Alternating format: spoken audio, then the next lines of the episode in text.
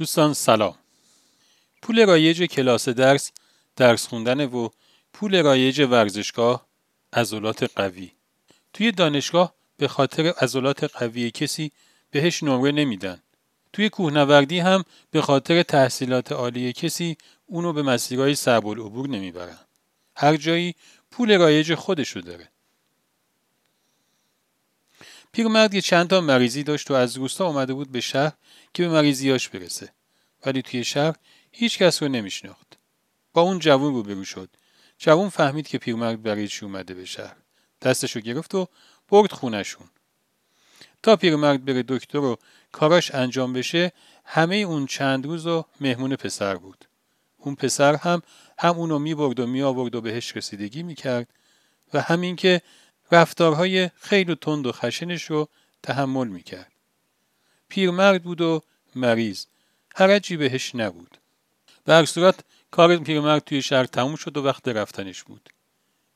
یک سکه ای روی تاقچه خونه پسر گذاشت و یه نوشته ای هم نوشت و رفت. رو کاغذ نوشته بود پسرم این پول رو نه بابت خدماتی که به من دادی بلکه به خاطر صبوری که با من کردی از من بپذیر. پسر که برگشت خونه سکه رو برداشت برد بازار باش یه چیزی بخره. ولی سکه رو به هر کی نشون می‌داد هیچکس حاضر نبود در قبالش چیزی بهش بده. بعضیا می‌گفتن اصلا این معلوم نیست پول هست یا نه. بعضیا می‌گفتن شاید مال یه شهر دیگه است. ما که به دردمون نمی‌خوره. یه جواهر فروشی تستش کرد گفت این اصلا طلا توش نیست. خلاصه پسر جوون هیچ کاری به اون سکه نتونست بکنه تا اینکه راهنماییش کردن به یک صراف بزرگ شهر.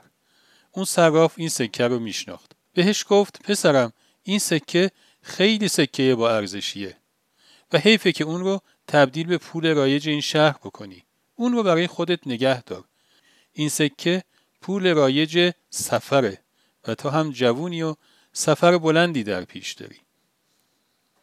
همونجوری که توی دانشگاه درس خوندن به درد می‌خوره و توی کوهنوردی عضلات قوی توی سفر هم صبوریه که به درد می‌خوره. به تعبیری پول رایج سفر صبوریه. توی سفر پول و میدی و الباب شدن رو می‌خری. خدا نگهدار.